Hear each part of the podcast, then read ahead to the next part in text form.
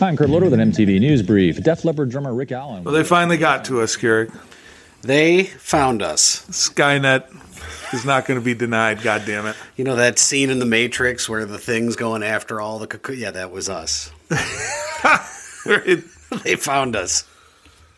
you know who fucked us too? That son of a bitch, Tom Petty.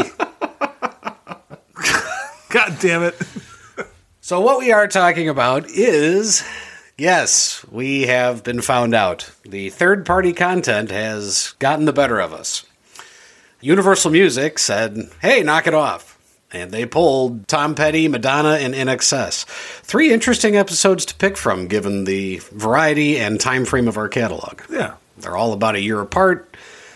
Didn't include the two big hitters who I thought would fell us much sooner, which is Prince and the Eagles. you're right. they have their own outside counsel. They, they're coming personally. Yeah. It's not just an email. Told you, Don Henley's going to show up on your door. Hey, man. so, we are going to pull a little Bonnie and Clyde here and see just how well this works. Now, when you when you first told me about this scheme, the immediate thing I thought of was like, This is a bad idea. no, this is this is sixteen year old Keurig not fucking wanting to bend a knee to authority, and how am I gonna fuck, how am I gonna fuck the man? And 16 year old Keurig is my favorite, one of my favorite versions of you. And I'm I'm gonna let you go. Let's go. Let's do it. We're gonna run with it. What are we gonna do? We're gonna the outlaw and Josey Wales. Here we go. So both of us believe that this was had to have been done by a bot. This was some algorithm. They search their uh, episodes in the catalogs and they say, okay.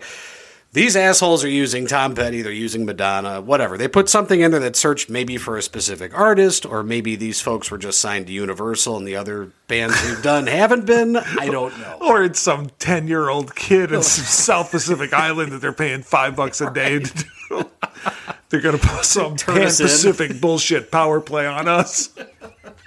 I found another one. I found another one. So we're gonna try. We're gonna try something new. we're gonna try to outskirt this for as long as we can. So our original thought was we would try to do our next episode, which you will find at a new feed, which we'll tell you about in a moment. But we were going to do the next episode without any music drops and try to either describe the music that we were talking about or hum a few bars. Which would have been fucking hilarious. For about 30 seconds. About 30 seconds. That's kind of what we figured. You'd laugh, you'd find that episode funny, and then you'd be like, okay, Do you, I'm done. do you remember what the when we were initially started to talk about doing something like this? Uh, one of the first things I came up with was like we do movie reviews in a hot tub. the first one we would do is Top Gun, and it would be 45 minutes of me just recreating the scene when Goose drowned in the ocean. It's oh no! Oh no! The bubbles in the background would have made a great effect. And your lifeless body would just drift around the hot tub, get pushed around by the jets, and I tried to recreate the scene again. Pop a red smoke flare. Yeah, green dye everywhere.